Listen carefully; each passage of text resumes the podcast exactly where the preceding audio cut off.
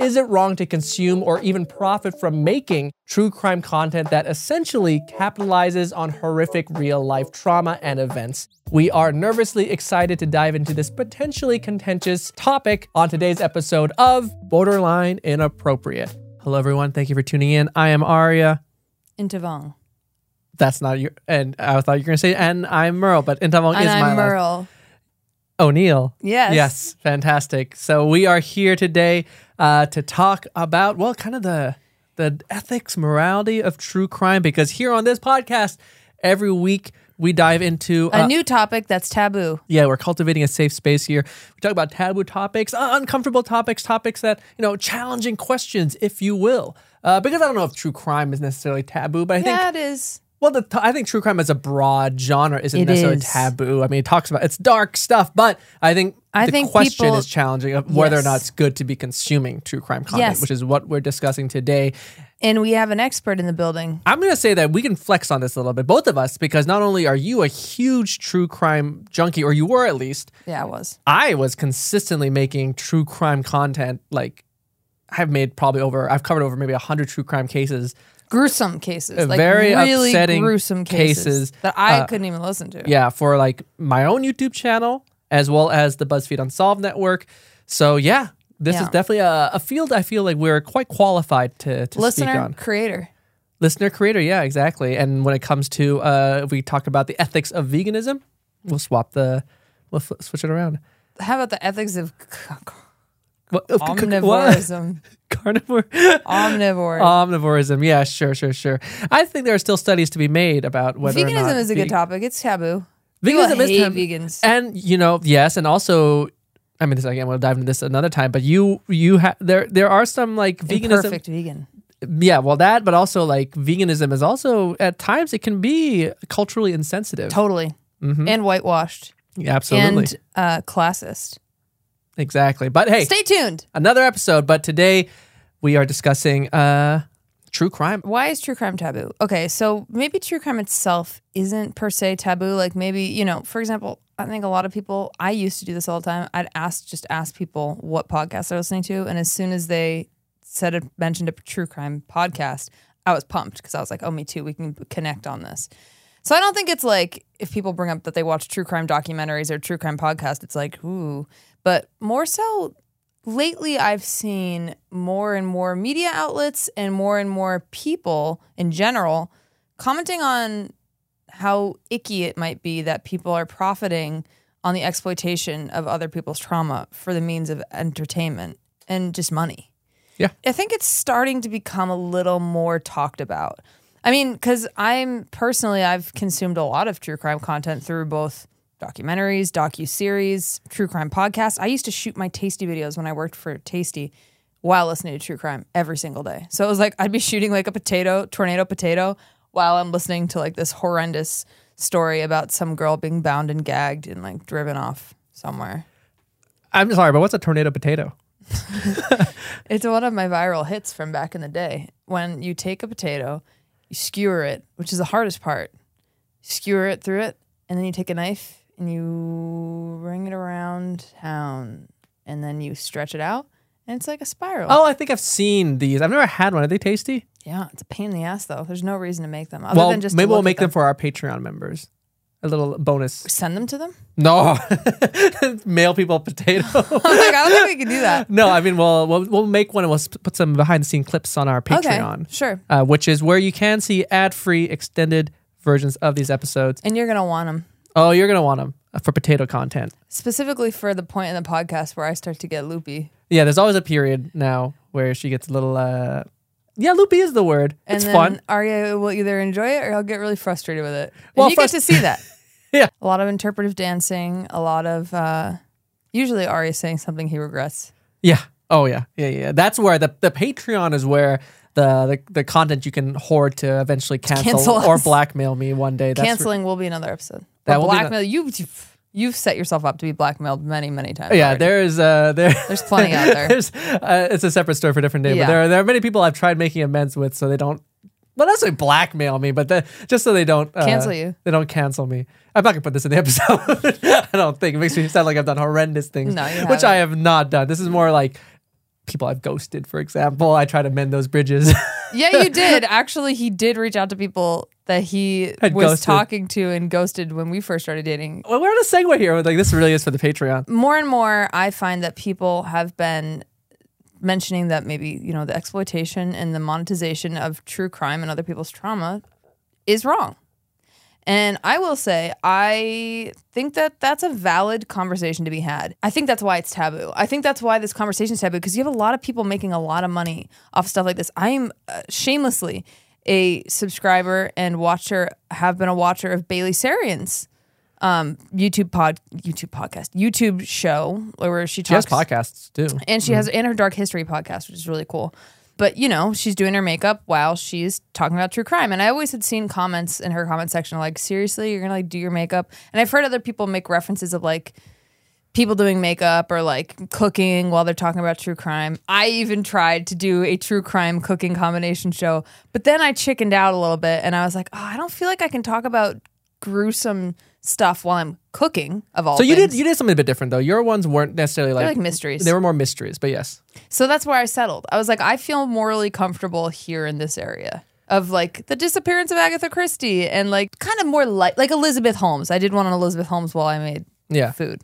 Yeah, I think for sure. I think the true crime as in general is not taboo because so many people consume it, but the conversation about the ethics and morality of it all, that's what's a little little taboo. It's kind of like an uncomfortable subject to talk about because yeah, like you mentioned, there are very I mean Bailey Sarian, she's fantastic. She's really good. Like, you know, she I knows want to be her friend. like the way she well she does her makeup fantastically but just the way she can tell a story like i when i was making true crime content i was like like where, Oh. how did you remember the entire ca- I like think she's a genius. i need like when i was doing true crime content i was pausing all the time to check my script and like at one point i had to get a teleprompter and she's like casually talking about it, like Yeah. in conversation. it's like yeah and she just she's so good at it Unbelievable. that said what's taboo i guess is also because like creators like her are so popular like i don't want this to seem like we're taking a dig at her no, and I'm obsessed these other with her. creators but you know that there is a conversation to be had about yeah is it o- is it okay well yeah is it is it icky to be like for people not again not just her but other creators do this too yeah just doing your makeup or cooking while you're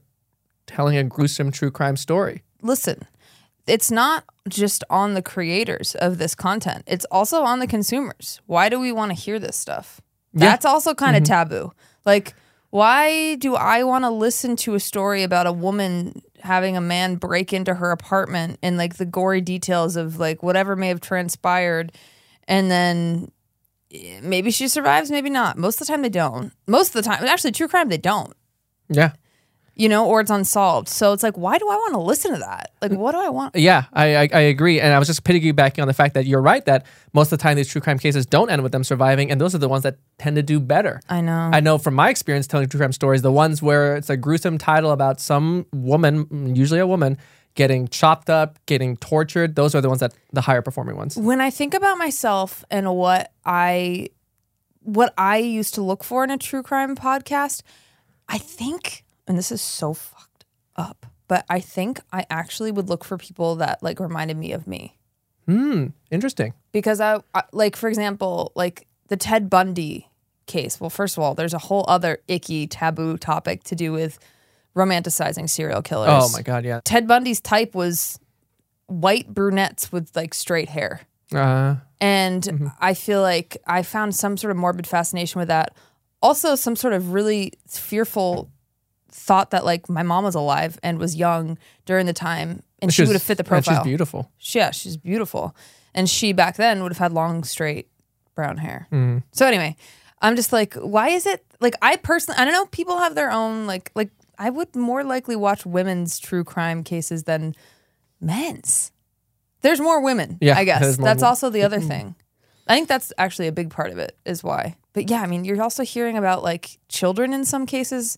It's it is it is embarrassing to think about. Like it's embarrassing to talk about listening to true crime. Maybe that's another reason why it's taboo. Yeah, Like when you really talk about it and you really think about it, instead of just being like, "Oh my god, you listen to true crime? I listen to true crime too. You listen to this podcast, and this podcast. How about this case? Isn't this case crazy?"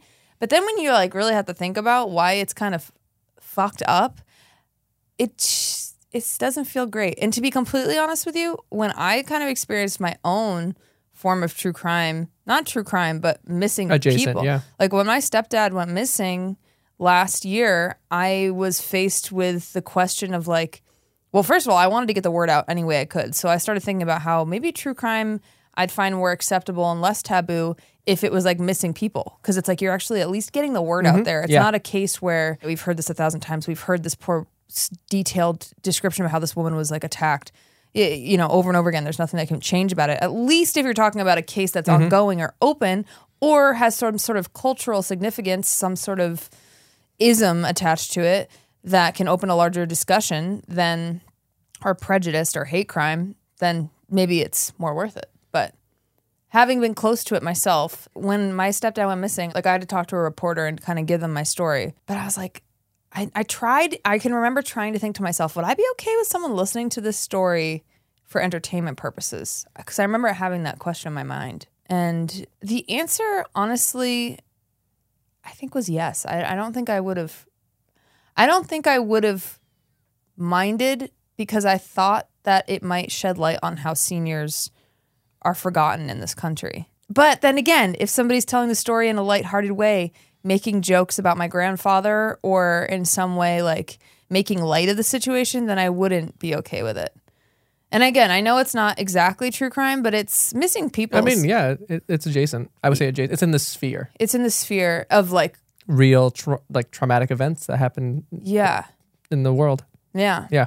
So I just think actually I didn't even think about that when we were going to do this episode, but Yeah. that's another perspective where that's how I would feel about it. It's a good question to pose to anyone listening right now. Like, if you had something traumatic, even more traumatizing, like someone in your family was murdered, and let's say the case is closed, like there might be value to an unsolved case involving your family getting out there, getting the word out there. I can see merit to that, but like, would you want a story about, I don't know, yeah, an immediate family member, your mom getting cut Your up into bits, being told about in a some I wouldn't say jovial manner, like, but like, yeah, basically being told one way or another for profit or for clicks. Mm. Like it's kind of, that's where the ickiness comes in. I mean, so I think it's very clear where your stance, well, your stance of mine is, it, your sense is different to mine in a way because I was actually not a huge true crime consumer before I started making true crime content. You very much are the listener, and I was the creator. Because a, I don't really listen to very many podcasts. But you watch docu series. I loved true crime docs. That's the thing. I did consume a lot of true crime documentaries. And I think I did so also because I enjoyed the craft. I love the craft of filmmaking. And so seeing the different ways documentary filmmakers approached a true crime story was very interesting to me. I wasn't watching kind of the generic true crime docs um, and enjoying those, but like the ones that were kind of like elevated in concept, those are the ones that really got me. Like you take inspiration. Exactly. I, I as a director, I just like I I enjoyed seeing how they would craft telling true crime in a way that's different than just me as I did standing in front of a camera, just yammering on about gruesome true crime details. But yeah, my history with the field has been just that. I just fell into the BuzzFeed Unsolved network, which is BuzzFeed's or was BuzzFeed's uh, true crime supernatural channel, and I fell into it after I did a documentary called Serge. It was about my father's missing best friend. An incredible piece of work. Thank you very much. And uh, that introduced me to the BuzzFeed Unsolved Network audience because that's where the, the documentary lived. And then I guess I just got, they just kept me on that channel. And I just, throughout, it was, it was at during COVID. And so I just started doing true crime videos from home for them. And I wouldn't say I was not fascinated. I think growing up, I was always interested in unsolved cases and true crime cases. Like I remember a lot of the cases covered on, on Unsolved and stuff were cases I had already known about. But I never, no, I certainly didn't think I'd be covering true crime cases. It's not really a passion of mine. I never was, and it certainly is not anymore. I, I, I am done with true crime content. It's like, uh, there's very little about true crime, making true crime content that appeals to me, or even watching true crime content. Honestly, We went through a phase where we were listening to it a lot. yes, on like long drives. Yeah. there were some true crime podcasts we enjoyed listening to, but then we just stopped entirely. Yeah. I, I have to think that my, that what happened with Bob might have had an impact on me. Bob being her uh, stepdad. her stepdad. But also, I think I just got tired of it. It made me feel sad. Like, it made me feel bad. I started Mm-hmm. questioning why I was listening to it personally. I mean, I'm not judging, but Yeah, I know for some people they describe it as a comfort, which I don't deny that it's a comfort for people. it used to be for me. I'm always curious what made it comforting. Well, okay. I pose this question to anyone listening as well. If you want to leave a comment, Here's the thing. I think I was in a different category than some people who are more hardcore. I never watched like Dateline at night. One of my very good friends, she has talked about watching Dateline and falling asleep. And that was actually something we bonded over when we first started spending time together. But I never could do that. I would get too scared. For me, I think the comfort was in the podcast I was listening to at the time. I was listening to My Favorite Murder, which, like, you know, people had a problem with the title of that podcast Mm-hmm. alone, but it was Karen Kilgariff and Georgia Hardstark, and they Was? are. Are they no longer doing the podcast? Oh, it is probably sorry. still. I Go haven't on. listened to it in a really long time, but they would talk, and their friendship was like palpable in the episodes. And so, like listening to them talk and cover it, I kind of felt like I was hanging out with them. So I wasn't really listening to the like straight up case file, just like hardcore stuff. But I also really liked the podcasts that would like cover one case over several episodes. and It was like an ongoing Mm. Like investigation. Like those serial. I liked. Those I liked because those were usually unsolved, and it was kind of like, oh my god, are they actually going to discover something? They were usually unsolved cases, so it was always kind of like, oh my god, are they going to discover something new? And sometimes they did. So that was really cool. You know, they're not just reciting the same old Wikipedia like Exactly. And I'll go into one of my points later, but go on. so that's how it was comforting to me is like I felt like I was either hanging out with the hosts or I was kind of along for the journey and maybe they were going to discover something new. So that's I wasn't as hardcore. I couldn't like fall asleep to it ever. Like even with the my favorite murder like lighter stuff, I guess. That's a really good point you mentioned about how you are more connected to the hosts and their you know relationship, their camaraderie. That was the comfort, which makes a lot of sense actually. When I was listening to podcasts, I remember though that whenever it was always you picking the podcast because you were just familiar, more familiar with them, like the true crime podcast. And I always remember preferring the ones where they just told about they. I like I didn't want any banter about the case. Oh, yeah. I just wanted to hear the case details and get into the story Which is creepy. which is creepy. And I think that maybe I was just more, I, I, yeah, the banter didn't do it for me. I think it's it's nothing against them, but I just think maybe it's just because subconsciously I was like, I don't really want to laugh about this dark thing. Like I, I don't get like, Oh, that's a good like kind of point. like the forced like That's true. I don't know Yeah, there's a lot more like tomfoolery and other ones I would listen to like Yeah. last podcast on the left. You didn't exactly. Yeah, and that's nothing against them. I love them. yeah, no, Merle loves you. See, you love the shows where that's I probably why it like was the comforting people for you. that are yeah. hosting the show. And for me, when it comes to true crime specifically, I'm like, like I don't know. I, I think it just never clicked for me. Like the idea of like having like podcast banter around Mm. a true crime case where Mm-hmm. people were most often just like, yeah, murdered, kidnapped, terrible things. Yeah, I guess like my question is like, is it any less terrible to just just get to the gory details? One way or another, I don't like it anymore. Yeah, I I don't don't think I ever fully really. did. I was never listening to true crime podcasts if you weren't there. Because I, like I said, I don't really consume Yeah, podcasts it's in still general. you're still consuming true crime content like with the docu series. That's very so true. you can't just say just because you didn't listen to podcasts, you didn't subscribe to true crime. That's very true. Uh, but I will say that when you were watching Less these, than me though. Oh, for sure, significantly less. But you're right. I loved true. I mean, like there's some. Don't know, fuck with cats. don't fuck with cats. But even like I, I'd even say like there are even more like just cinematically speaking, like really engrossing true crime docs. Casting JonBenét was like a really fascinating take on a true crime doc, which I found really interesting. I'll Be Gone in the Dark was a great docu series. Oh, like I really yeah. appreciated the storytelling aspects of it. But you know what's interesting about those docs is like they don't really lean on the banter. It's just like it's more. No, it's it's like it's, about the case Yeah. essentially. It's about and I'm more engrossed by how they're presenting the case Right. because there are a lot of generic true crime docs or episodes on TV and on streaming, but those ones don't really interest me. I like I want to see the ones that are made by filmmakers who have a really unique take on the genre, if you will. you know? Totally. But I guess yeah, I, I- going back to my experience in it, like and my thoughts on it. That's I mean, after I started making true crime videos for BuzzFeed. And starting like 2021, I guess it was like I, I can't even I've lost count of how many I made for both them and my own personal YouTube channel and my live streams. Like I went in on the true crime thing, and I think partially because there was an audience there for it, and so clearly people were consuming that content of mine. And obviously, as at the time when I was in the creator mindset, I'm like, okay, well that that's what they want. That's what I'll give them. But I was never really that passionate about it. to your credit, you tended to do something different than a lot of other creators, and you focused on minority victims and cases that weren't talked about as much. So that was your own little impact, I feel like. I do appreciate you recognizing that. And that was definitely a conscious choice. If you weren't watching my content at the time or aren't familiar with it, I was doing both true crime live streams on my Twitch. And of course, our, both of our Twitch are linked in the description. Oh yeah, check us out. Or Check us out. We, we don't stream too too often, but every now and then we'll pop on. But yes, I would do true crime breakdowns on Twitch, where I would basically every week cover a true crime case. I was being intentional with my selection of cases in trying to find cases from around the world. At the very least, I thought if I'm going to do true crime, let's let's not cover the same whitewashed ones Tired, from yeah. like yeah Western cases. Like a lot of mine were from Asia, being Asian myself. Yeah. But you know, even then, I did some from Africa, South America. And so that was like my little, like you said, impact on it. But even then, for the most part, it's like I don't know, like when I'm covering cases like the Hello Kitty murder or Junko Furuta, you know, which are these gnarly, like gnarly doesn't even begin to describe it, like these horrific cases. I cases. couldn't even finish them. like eh, regardless of where the case is from, be it Asia, be it you know the U.S., like it's still not fun to I talk about. I do have a little, if I'm being completely honest, little bit of judgment toward being able to listen to that. There was one you were talking about the woman who was tortured for like 50 days or something. 44 days, that would be Junko Furuta, yeah. Oh my god! I started it because I saw it on TikTok and I was like, "Oh, it's Aria. I should watch this." And you started describing the things that were done to her, and I was like, "What? Like, what is anybody benefiting from listening to this?" Yeah.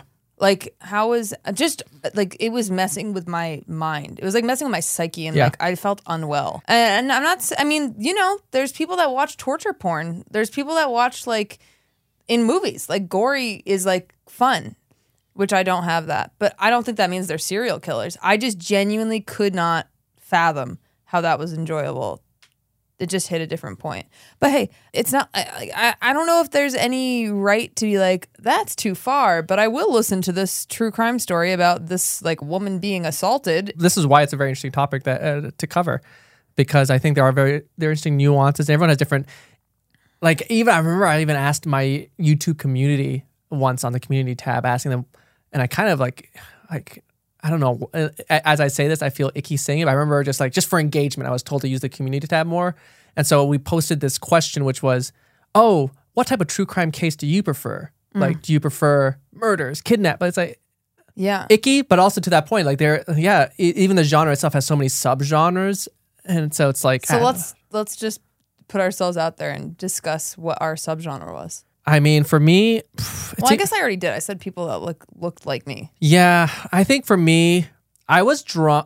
Okay, drawn. Yeah, the stories, if I'm being honest, the ones that did fascinate me were always things involving a supernatural or ritualistic aspect.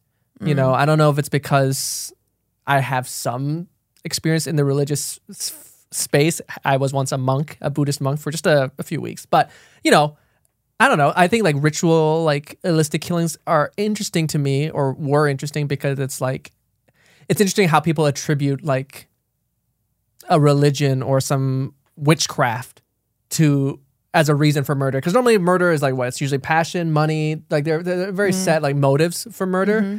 But when it comes to like ritual killings or witchcraft based killings, I- I found those interesting to learn about because I feel like I'm also learning about culture because normally they were very like culture specific Right. you know but ultimately i just i lost interest in any sort of doing any sort of true crime and i'm going to be transparent here and I, I actually at the time of this recording i haven't like announced it on my youtube channel but like yeah I, I am done with true crime content it's interesting because up until a few months ago i was planning on doing like on going all not pretty much all in or for the most part, all in on my YouTube channel, just doing regular true crime content. And I think, truthfully, if I did do weekly true crime content, there would be a lot of money to be made there because on an inconsistent basis, when I was just ripping those true crime breakdowns from Twitch onto YouTube, those were terribly like they were just like choppy editing of a true crime live stream, bad quality. There was no real B roll or anything like that. Didn't look great. Those ones were getting so many views, mm. and which was frustrating to me because the videos then I was putting more in, like the ones that were more passionate about that weren't That that like true travel to heavy other countries when I did travel content, like dark travel content, those ones like paled in comparison as far as views. And I was getting sponsorship deals for like the inconsistent true crime videos I was doing. So if I really did like weekly true crime content, I feel like I'd be making a lot more money. But there is no At what cost? At what cost? And and then that's the thing. Like, it's like, am I? Again, it goes back to the question. I'm not the question. It goes back to the point that at that point, I am really just profiting off of telling these, retelling these terrible things that have happened to real people and have impacted real families. And there is like a very serious point you made earlier, which is that most of the cases that are popularized, I mean, I even said it myself, a lot of the cases I would listen to were people that looked like me, white women. Like those cases tend to be brought to the surface, whereas there are so many other people whose stories are not being told because they don't look like me. Mm-hmm. Mm-hmm. Like JonBenét Ramsey, blonde, young, white girl is kind of like I mean that case blew up, but I don't think it's a surprise. You look at the top like most viral serial killers, a lot of those cases are the victims are white. Yeah. You know? Mm-hmm. Dahmer is an exception. and that's why it's like I don't want to. I didn't. I didn't, and I don't want to be a part of that cycle Right. Like, why does it have to be a white woman for it to matter? Yeah. Uh, and unfortunately, but then when you get into the into the mindset of a creator, where you're like, okay, now I'm going to be grinding for views for money, you'll You know be the more. heavy hitters. You know the heavy hitters, and that's why there's so many. That's why so many of the same cases are are are covered, and that's why I tried breaking out of it and covering more cases internationally. But even then, I still wasn't finding like the creative fulfillment in it. And I get it if for some people it's just a paycheck and that's fine. But for me as a creative, I want to be doing more with my work. And that's why I tried doing dark travel content on my YouTube channel where I would travel to other countries and I would cover some true crime cases, but not so much. But at the very same time, I was Yeah, at but they were spooky. they were more spooky were in fun. nature and i was trying to highlight larger cultural issues you know like one of the few true crime cases that i covered at home in my home studio uh, prior to the move that i was like proud of was a case where i covered the murder of dorothy stang in brazil who was The uh, eco queen. the eco queen she was combating illegal logging in the amazon and so i covered the case of her murder but i was using it also to spotlight this very real issue of illegal logging in the amazon and the video didn't do that great That made me so mad. I mean, which is, I mean, at the end of the day, it's like it's fine. I Like, know, but I liked that you were taking like a stance But then to our point, right? Like the ones that I that actually actually have takeaways. that have more impact, or I want to have more impact, those are the ones that are not going to be quite as viral. People don't care about this 80 year old woman getting murdered in the and Amazon. people don't give a shit about know. deforestation. yeah, and so Some people do. Yeah, and so there's merit. I mean, of course, one could argue then you know I just need to keep plugging away at it. But ultimately, it's like it's it's still within that same like issue of like I'm just not I'm just not motivated when it comes to true crime content, and that's why I am like I said I just in general. It's not even just about true crime content. I think like at this point in my career, I really want to focus on directing, producing, you know, for film, TV, and so I'm really just yeah I'm stepping stepping back away from like most online content creation outside of probably this podcast. So this podcast is a really great little outlet for it's for me. I find these episodes where we're not talking about ourselves to be much more fun. Yeah, for sure. And I think uh, there's going to be a lot more in the future where we're not talking so much about our relationship. But I think here, once again, we were able to really speak Bring to our issue, perspective. which is really helpful, I guess. You This know? is cool that we each have such a different position in this situation. yeah. So is it taboo? Like, is it is it right? Is it wrong? I mean, what do we think? I mean, if I'm being completely, because I don't want to sound like I'm judging people. I mean, like so many of the people who follow me follow me because of my true crime work, and I'm sorry if you are still following me because you expect more true crime content. I guess that is your answer. You're not making it anymore. I'm not making it anymore. But whether or not I feel like it's wrong, I think a lot of it is wrong. I think there is good that can come out of true crime content. Like I said, like if there were, I would love to see bigger creators tackling cases from around the world in a in an impactful way. Mm. Like again, there are cases from around the world that are that fall into the same category of Western cases that are just gruesome for the sake of being gruesome. But if you're covering stories like I was planning to go to Nigeria and doing some dark travel content there and, and just filming some true crime adjacent stories like about uh, child witchcraft accusations in Nigeria, um, which has such a horrific impact on you know uh, children in Nigeria and beyond. And I wanted to cover these types of stories, and obviously, I just I am repivoting my focus to elsewhere. But I would love to see bigger creators who have the resources to cover those stories do so, because they'll they probably have a larger audience that will listen and will uh, you know can justify kind of the cost of, of making that content. Whereas why? Because I couldn't. That's why I stopped doing. I stopped doing the travel content temporarily, just because the the the costs were just abhorrently like I wasn't even You're close to making. money, yeah, I was bleeding money. I'm Like with if I was if it was like breaking even, that would have been fine. I would have kept doing it, but Mm-hmm.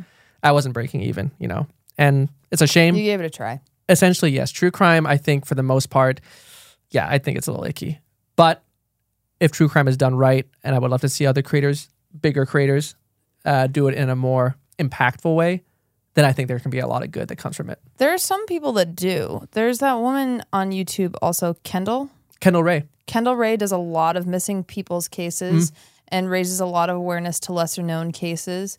Um, I think that's great to see, like that her influence is actually being used in a productive way. And I think, from my perspective of having experienced some form of true crime in my own way, I again think my stance on it boils down to: Are you know like what is the takeaway? Like, what is the impact it can have? And are you glorifying the killer? And are you sympathizing and being empathetic and telling the full picture and story of the victim's life, you know? And what can other people actually take away from that? Like, are there any takeaways? I, I guess it's like there's a lot of things in life that are going to be popular, but may not be the most morally leaning things in the world, like fucking fast food, burgers, Yeah. eating meat. Super popular. If you sell meat at your restaurant, depending on where you live, probably gonna make more money. Do you have a moral conflict with eating meat? You know what I mean? Like, there's so many other ways. Like, you can do it. You can keep. this is where I take get into my vegan soapbox. Imagine that's what this is all about. It's good. You But that's like one example I can think of off the top of my head. It's like, okay, fast fashion. Yeah, you're gonna look great maybe if you buy some stuff from Shein whatever the fuck that thing is called.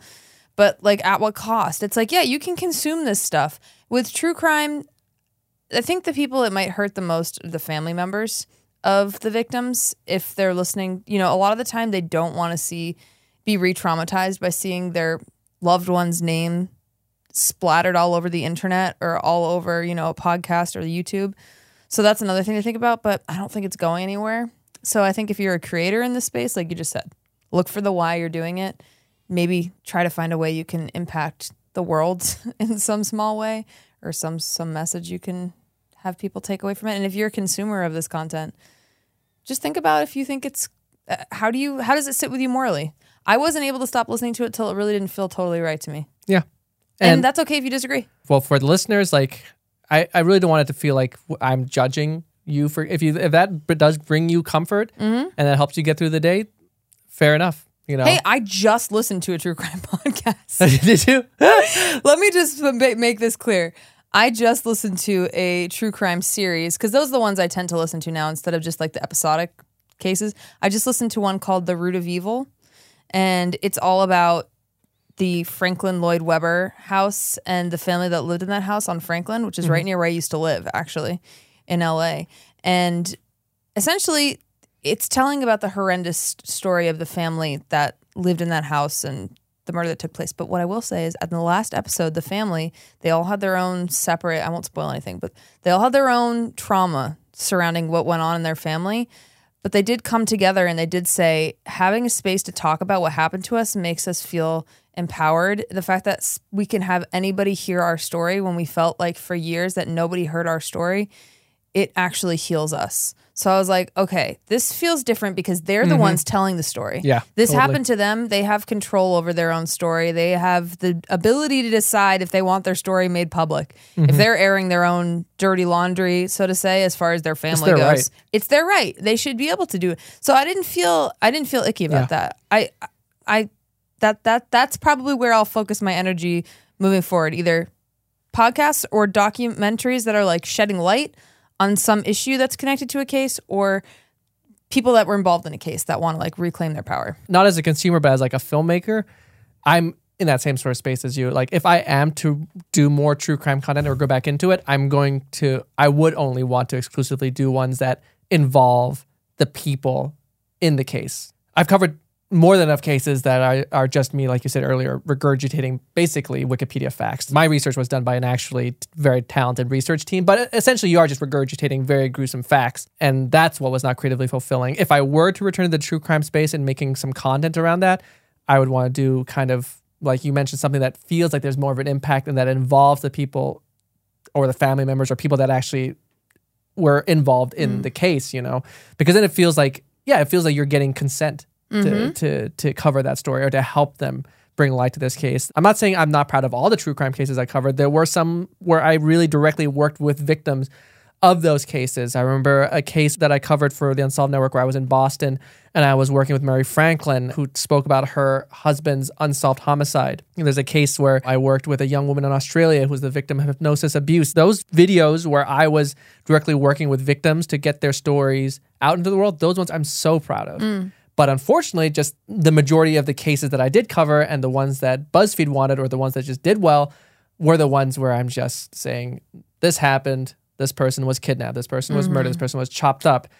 This is how the killer was caught. This is how the killer wasn't caught. This is when it went to trial. This is their sentencing. It's just mm-hmm. not only is it creatively unfulfilling, but it's also just like, man, it's just a vibe killer. Yeah. you know, it's like, That eats away at you after a while. yeah, for sure. And so, I don't mean- know. I mean, I think I I really don't want us to sound like we're saying if you make true crime content or if you consume true crime content, you're a bad person. This is totally up to you. This is our own feelings and experiences as someone who's experienced their own sort of true crime situation, also used to listen to it very, very heavily and loves horror movies still to this day.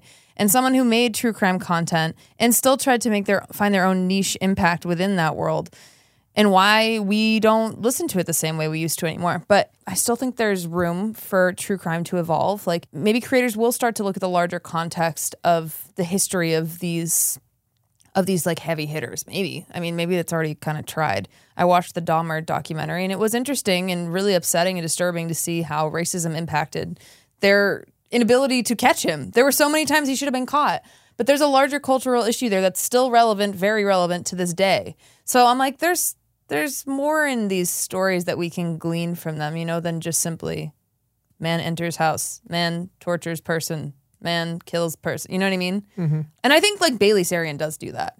I think she does do a really good job of like I've watched some of her videos where she'll talk about the larger cultural significance of a case. Um, but anyway, Yeah. it's just it's a tough one. It is a tough one. I mean, up and literally up until like maybe two months ago, three months ago, I was planning on doing regular true crime content on my own personal YouTube channel, on my TikTok. I, I think it was two months ago, three months ago, I was uploading weekly true crime TikToks. And I have even still been commissioned to shoot 20 true crime TikToks for the BuzzFeed, uh, for BuzzFeed's true crime TikTok channel too. And so, yeah, like I said, I, I I've really lost count. It's probably over 100 true crime cases at this point that I've covered. And it eats away at you. I think you just got to do what sits right with you. Mm-hmm. I think it's important we have this conversation. I think it's important we don't yuck anyone's yum, although yum feels like the wrong word for true crime. Yeah. But but if it is a comfort, if it whatever, it's if it is your source of income, whatever.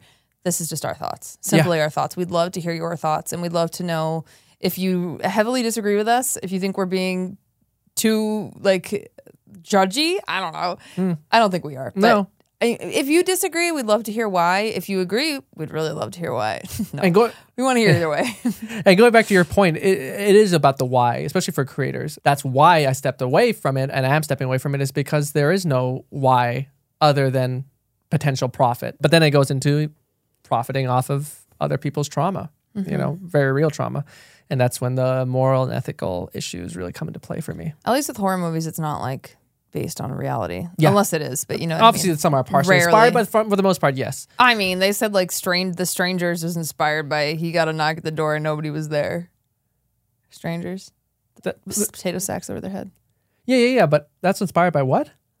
The director apparently like got a knock on the door while he was staying at like a rental or something, and then that the so I'm like it's very loose interpretation. Yeah, exactly. And obviously, there are some movies that are direct, like Yeah. biopics, but again, very different, I would say, Yeah, yeah. for the most part. That's another episode. We'll talk about horror movies another time. Yeah, because we do we both love love, horror, horror. movies. um, I don't even necessarily know what's taboo about horror movies, but Oh, there's a lot. There's gore. The reason, like the fact that people. I mean, my mom hates horror movies, and she doesn't understand why I do it to myself. She th- she does not get it. yeah, I mean, people that don't like them do not get why people like them. yeah, yeah, that's true. I remember uh, I once posted uh, it was like a template on Instagram that you could fill in, and the template was like listing your top five comfort horror movies, and I got a lot of Love questions that. from people asking like, what the fuck a comfort Yeah. horror movie is. But hey, that goes back to the true crime thing, like comfort horror, comfort true crime. I mean, like I'm not what are your five comfort true crime?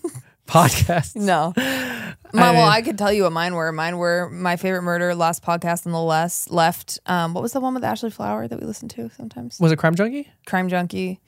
Um, and then it th- those were that's what they were, and then it spun off into the one that is notable, Finding Cleo. That true crime series talks about how many indigenous women have gone missing. Yeah. And like there's a shining example of some true crime content for people that want to listen to it with a huge, huge why. And uh, that can make a huge impact because that's an ongoing issue. Like not only are rape statistics for indigenous women through the roof, but missing people, murder, out of control. So I'm like, okay, these these people are doing something. Free idea for any creators out there with the resources and audience that want to cover this and make a real impact.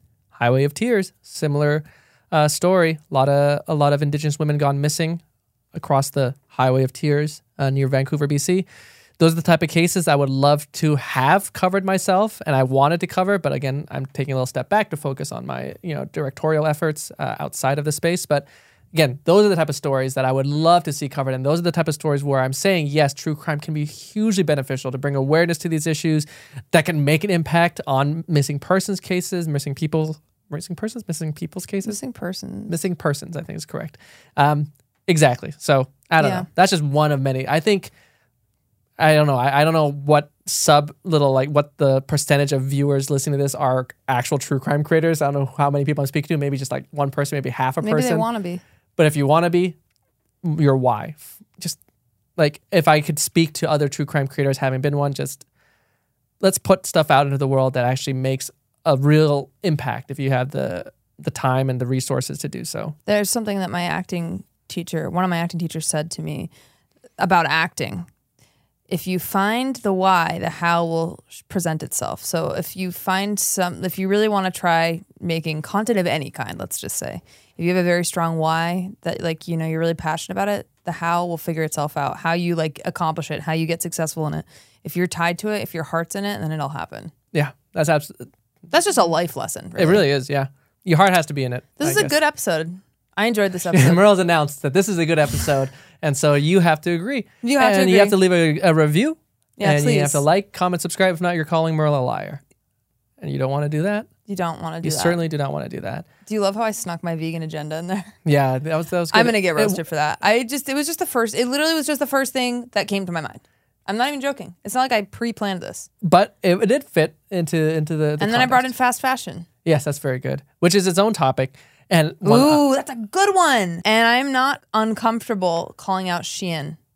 why would you be? They're criminals Yeah, yeah, but why would you feel uncomfortable? because they reached out to me to collaborate with them. Did they? what did you say? I didn't respond. I'm not doing that. I no no. You just didn't respond. You didn't say like No. piss off. You know, I pay, cons- pay, I your actu- workers a, I a fair- actually a fair, really wage. I actually considered I wrote well, I didn't write it. I clicked reply and I started thinking like don't you care about the fucking planet? That's what I wanted to say to them. I'm not. I'm not interested. I could still send it. They reached out to me like a week ago. You don't give a shit about your workers. You don't give a shit about the planet. You are literally like a huge part of the reason that our planet is on fire. yeah. People like you. Well, but it wasn't this one poor woman whose job Yeah, it is to reach the, out to that's not- yeah, it's not the fault of the market. I need to do like an open letter to the actual corporation, not this one poor woman who's just trying to get through her fucking Thursday. So, I liked this episode. I don't care if you like this episode. No, I do care. I hope you liked it. Actually, I really hope you did because I want to do more episodes like this that aren't just like directly tied to us. Yeah. Our relationship. yeah, absolutely. And that's not to Please give us more time. No, no, we like the relationship stuff too, but I don't like it. I, Yes. I get. I start to feel self conscious talking about our personal lives for too long, too much. yeah, absolutely. As, yeah, There's some things I like to share, but then and those are the ones we cover. But the you know healthy balance to things, as with it's everything just, in it's life. just like the thing I said about that why and the how. I love talking. I true crime was a passion at one point. Mm-hmm. Loved it. So it's fun to talk about. absolutely. Okay, send us more ideas, more taboo Yes, topics that please- you'd like us to talk Yeah, about. Yeah, leave comments. Uh, leave us a comment with you It know. really helps engagement wise. I know it's cringy, but it's true. That's true. We want to make sure that we are reaching as many people as possible and growing this lovely community, which you can also be a part of Oh, yeah. on our Discord server, which you do have to be a Patreon member to access. Yes, it's but only it's for a Patreon fun members. time. Uh, but even if you're not a Patreon member, you can leave a comment uh, down below if you're watching on video form. Leave us a review. Give us ideas for topics, questions you want answered on future episodes, perhaps. First, we should, should we have. How do we? Well, What? What in the world? what kind of sentence was that? that's like sometimes Merle wakes me up in the middle of the night because she's like sleep talking, and that's the sort of sound that comes out of her mouth. how do we? What do we figure out? Like, what are we doing with this consumer? I mean, with this, What are we doing with this? This what, are, podcast? what are we doing with these people writing in? How do we get their questions in? If you're a member of our Patreon, you can leave us comments on our Patreon or on our Discord server with, you know, other topics you like covered. You can directly engage with us there to hear or to tell us more what you'd like to hear about. Uh, but either way, Patreon we'll be member or not, we're just happy to have you here. Yeah, if you're not a Patreon member, you can also still submit. Please, Yeah. please do. It's Leave us just a that comment the down in the Patreon feed will be less clogged. Probably. Yeah. Unless nobody comments on this. yes. This would In which really case, awkward. please leave us a comment. In which Uh, case, I'm going to start creating fake email accounts. one of our, uh, I won't name her, one of our former coworkers and a, one of our dear friends, but a former coworker who used to work with us at BuzzFeed, uh, she would often, especially this is during the BuzzFeed decline too, where people were really like hating on BuzzFeed. She had like alt accounts where she would respond to Oh, I know comments. who it like, yeah, she'd be like, oh, th- th- she would name herself like insert Oh, yeah. name, but it's so great in this video. Or like, or she would like defend herself or her friends too. She'd be if someone was like making a nasty comment, she'd be like, oh, go fuck off, or I've something done like that. You've done that? I've done that. hey, we are honest on this podcast. I did that one time. What was the Actually, comment? I did it a couple times. When I first started being in YouTube videos for BuzzFeed, I had not been on front of the camera, and people were not used to me, and they were not as nice to me. They thought I was just this idiot lady who's tr- stupid. Uh, People would be like, "You're stupid." they just said that. Yeah, no, like, they just reason be for like, "You're stupid." Do you understand that you can like come across intelligently? Actually, maybe you can't. And it was such a like, deep cut. Fuck, dude. That's like one of my biggest insecurities. Is like people. I want people to think I'm smart. which you are. Thank you. Thank God you said that because I was gonna stew over that for a while. No, I'm just kidding. Um, but no. So basically, eventually, people would like in the beginning be kind of mean. So I created this fake account. There was one video I did that got a lot of hate, and uh, I won't even mention what it is, probably, because then you'll think that every response on that is from me. um, but it was back. It was years ago. But it- I did a video that I guess was hit, struck some nerves. I've done plenty of those, but this was like one of the first ones I ever did. And people were just people were just being mean for the sake of being mean, saying that I'm an idiot and that once again and stuff like that. I would respond to them and say things like, "You must be really sad with yourself. Like you really must not like yourself that you can be so mean to somebody else."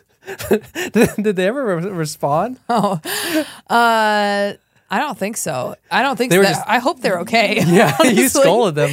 Well, I was trying Which to think of a. I was trying to think of a way to like not be like you're actually stupid, but also sometimes those kind of comebacks hurt the most Mm, yeah, exactly. When you can really restrain yourself and give like some cutting words. because it's true. Yeah. That's why it hurts. It's true. It's, true. like if you're gonna be mean to other people, you're not doing so hot on yourself. and if anyone ever leaves negative comments on this podcast, if anyone does come to our defense, please do not assume that it's us. Oh my god! But it might I be. haven't done it in years. But it might be. That's all I'm done it. saying. I did it in the beginning. I don't do it anymore. I don't care anymore. I'm so hardened by life That's true. on the internet. And you know what? I've never done that just because for me, it's like, especially YouTube, like I already care so little about like critiques in general, unless it's like from someone whose like opinion I really respect in regards to whatever that critique is. Mm. Like I don't give a, if it's like a, for example, if a famous director critiqued me on my fashion style, I don't give a shit. But if they critique me on like my filmmaking, sure, I'll hear that. Mm. But for the most part, if I'm hearing critiques from people in my, in the real world or even people I know, like I won't let it, like I might, I'll take it, but I don't really let it affect my mood. So comments in general on top of that from strangers online, that is, that's nothing to me. It's like, It hurts me still a little bit, but it doesn't hurt me as much as it used to. yeah, Depends what it is. Depends. Like if it's something like that, like you're dumb. that's That true. I have responded to a comment on my YouTube channel where, like, when it's like when they just say something so like it's like something that's covered in the video, and they attack me for like not having mentioned it, and I'm like, mm. it's in the video. Yeah, yeah, yeah, yeah. Then I'm like, I don't even like yell it. I just say, "Did you watch the video?" That's all I just. That's the comment I yeah, would respond. yeah. No, honestly, that's the t- that's that's the change now. Now I respond as myself. Yeah, that's true. I respond as myself too. Now I don't care. I, I don't need a fake account anymore. But I did I did used to do that when I was too nervous. But now I don't give a shit. I'm like, well, also because now it's not on BuzzFeed videos. It's on my own YouTube channel. So I'm like, I don't need to f- create a fake account to defend myself. This is my house.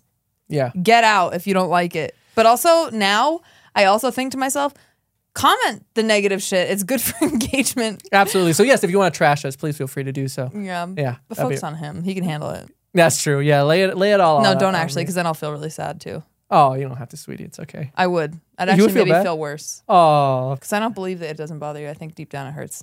I'm being sincere when I say I. Well, but part of me will think it's still going to hurt Sure, sure. But yeah, I, I I am being sincere when it's a, when it's a, when it's a comment from an online stranger. This all came from true crime, by the way. Do Yeah, someone we're this? here. But that's it. We're at this point of the episode now where it's just kind of like now we're If you're just, still here, bless you. bless you. Uh, we'll wrap up shortly. We did a wrap up already. I think we were telling people. Yeah, to, what is this for? For ourselves, I guess. No, no, this better go somewhere. This will be no. This will be in the this will be in the episode. Well, thank you for being here. Thank you for being here. Please do leave us a comment, leave us a review, like, subscribe if you haven't already. Yeah. Uh, check us out on social media. The links are in the description. But Yeah. you are what, Merle? You are at Merly Shay. Oh yeah, Merle Shay. And I am at Aria Inthavong. They'll all be in the description. That'll all be in the description. Um, and do connect with us. We do love we do love genuinely We chatting. actually both are good at getting back to people. We want to cultivate a community, though. Thank you. appreciate Thank you, you just all. for even listening to this. yeah. Thank you for listening to us uh, ramble about true crime. But I think it was a very interesting conversation. And uh, Even if you're using it just to get angry to go to the gym or something. oh yeah, absolutely. Hate listen, you know. Yeah. Have fun. Hopefully not. All right, everyone. Uh, thank you so much as always for listening. That's that. See you on the next. See you on the next. Oh, we need outro music, don't we? At some point too. Yeah, we do. Cool music. We'll figure that out. What what genre? Bruh, bruh, bruh, I want like ding ding ding ding ding. Is that like some strange Middle Eastern twang? No, it sounds like like uh a sitar. you know like the you know like the banjo like the like the like the scene in Bugs Bunny like they're all in the cartoon they're all in the like bayou. Ding ding ding ding. Oh, kind of like uh, like in Deliverance. sure You've seen Deliverance? yeah. I showed it to my Squeal, friend. piggy, squeal. I showed it to two friends of mine while they were visiting my mom's, who lives in an 1,100 person town, while we had just taken edibles. Wow, that is a It choice. was a horrible idea. but he is playing it. Uh, it is a, it's Ding, a, ding, ding, ding, dong, ding. it's a banjo. Yeah, it is. He's is amazingly talented. Yeah. So the a real instrument- person. But the instrument- I know. He casts real people. Yeah, yeah, but the the the thank you, sweetie. Uh, but the instrument you're talking about was a banjo. Then Yes. You were saying it- ding dong ding ding ding ding ding dong ding. you want a banjo outro? ding, ding, We'll have a banjo outro. No, no, no. I want dubstep. Those are two completely different uh, dubstep with a banjo. Sure. If there are any dubstep artists out there that use a banjo and you want to do the outro for us, Oh, that would be awesome. hit us up. Okay. Or any music, actually. I'm I'm into the dubstep banjo, but if not, Okay. yes. yeah, we're open to dubstep banjo would be really set us Opera. apart. Someone- Opera dubstep? I was thinking opera, something operatic, but I guess then they'd be over us. No, that doesn't work as well. Dubstep banjo. I want to make that happen. All right, we got to go because I got to go get groceries. Yeah, and I'm gonna play some Baldur's Gate. Bye bye. Bye.